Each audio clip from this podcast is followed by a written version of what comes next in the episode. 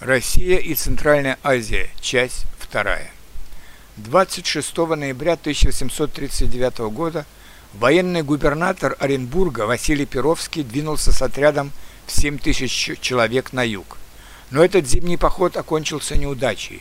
Русские не успели дойти до Хивы, так как многие солдаты страдали от холода, недостатка еды и особенно из-за плохой воды – пустынной местности, в результате многие умирали от дизентерии и других болезней.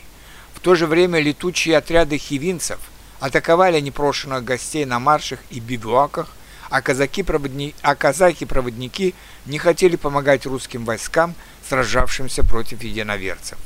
Потеряв более двух тысяч убитыми и пленными, Василий Перовский в начале 1840 года повернул назад – но спустя 13 лет и более основательно подготовившись, он сделал новую попытку. Штурмом была взята крепость Акмечеть, ныне город Кызылорда, а в 1854 году Перовский основал форт Верный, ныне город Алмата.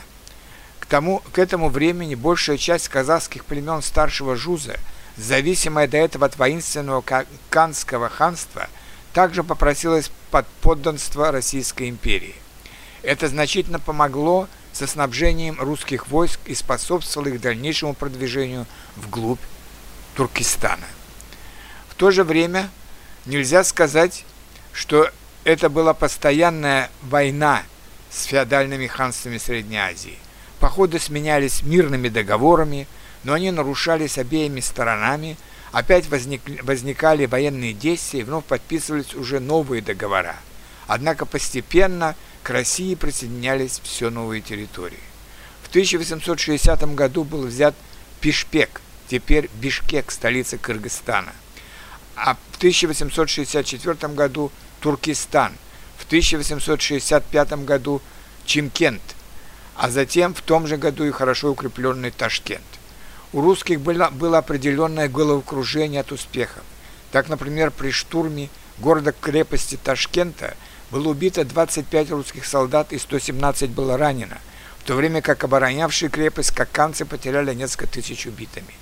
Многие битвы в Средней Азии были изображены на картинах известного русского художника-баталиста Василия Верещагина, который провел с русскими войсками несколько лет – эти картины поражают не только храбростью русских солдат, но и жестокостью с обеих сторон в этих сражениях.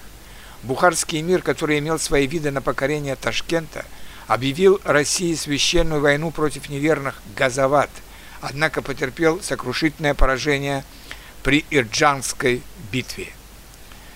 После этого были взяты Ходжент в плодородной Ферганской долине и древний Самарканд – где одна тысяча русских сумела разгромить 65 тысяч восставших бухарцев.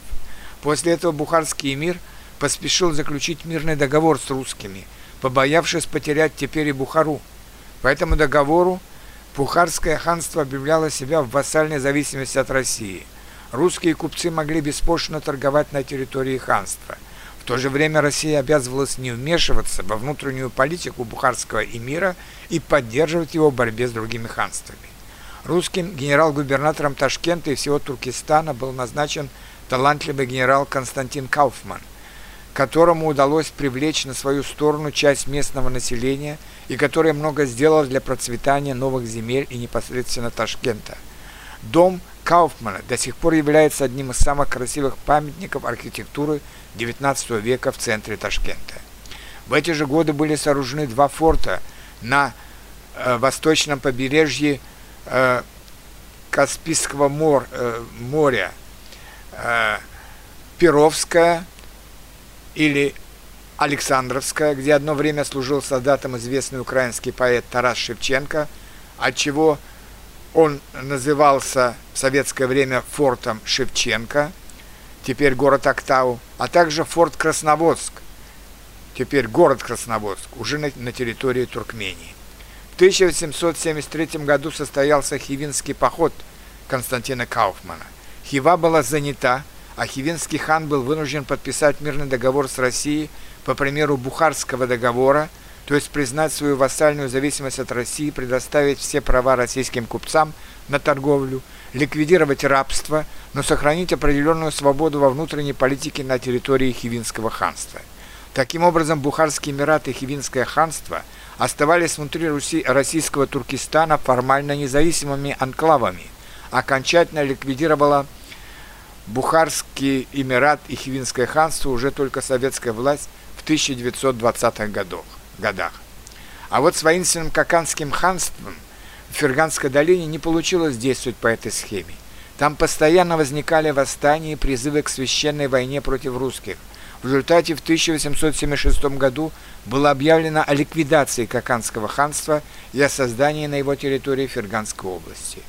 К концу 1870-х годов на завоеванных завоеванными русскими – незавоеванными русскими оставались только две территории Центральной Азии – Туркменистан и высокогорная область Памира. Хотя территория Туркменистана была очень большой, 80% этой области занимала безводная пустыня Каракум. Поэтому население там жило только в районах так называемых оазисов, где были небольшие природные источники воды.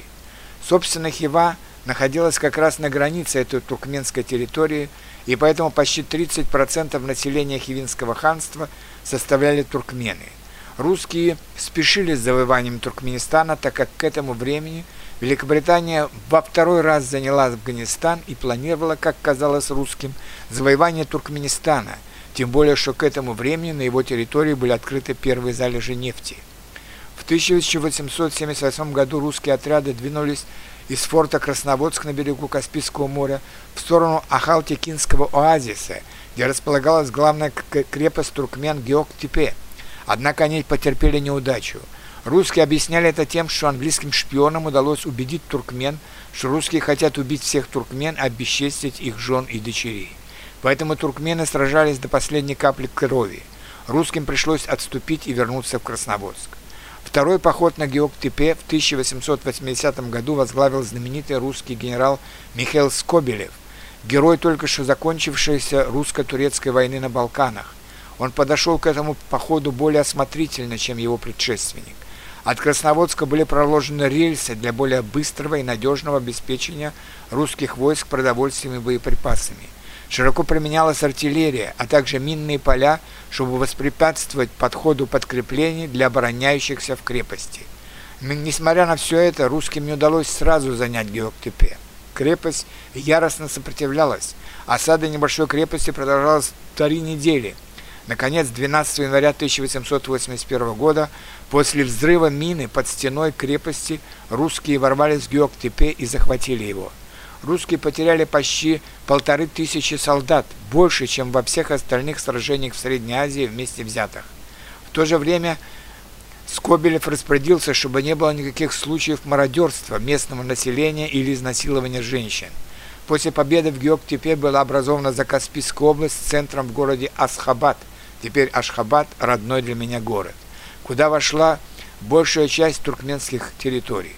Видя нормальное отношение русских к местному населению, жители последнего большого туркменского оазиса Мерв, теперь Мары, в 1884 году приняли решение также вступить в российское подданство. Что касается Памира, то там обошлось практически без сражений. По договорам с Великобританией и Китаем, заключенных в конце XIX века, в 1887 и 1895 годах, две трети Памира отошло к Российской империи – почти одна треть к Великобритании, теперь это Пакистан, и небольшая часть к Китаю. Чтобы исключить возможность для непосредственного соприкосновения российских и британских войск, небольшая полоса между памирскими владениями России и Великобритании была отдана Афганистану.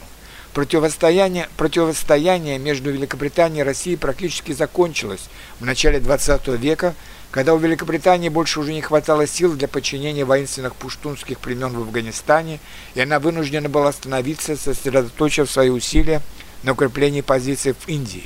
А Российская империя после поражения в русско-японской войне 1904-1905 годов и Первой русской революции 1905-1907 годов уже тоже была не в состоянии продолжить свой бросок на юг. Таким образом, где-то всего за 50 лет, с середины 1830-х по середину 1880-х годов, Российская империя приобрела в Центральной Азии территорию, сравнимую по площади с целой Европой, но одновременно приобрела источник постоянной головной боли, многочисленных восстаний, сражений и необходимость вкладывания все новых средств в развитие этого региона. При советской власти многое было сделано для преодоления безграмотности в этих районах. Существовал лозунг «от феодализма в социализм, минуя капитализм». Были построены многие заводы, созданы совхозы и колхозы. Но после развала Советского Союза большинство этих предприятий было разрушено, так как были нарушены производственные связи между республиками, а также из-за нерентабельности этих предприятий. А преимущественное развитие хлопководства в Средней Азии при советской власти – которая потребовала много воды для поливов, обернулась экологической катастрофой. Аральское море уменьшилось на 70% и практически прекратило свое существование, разделившись на два небольших водоема. Даже сейчас будущее Центральной Азии не совсем ясно.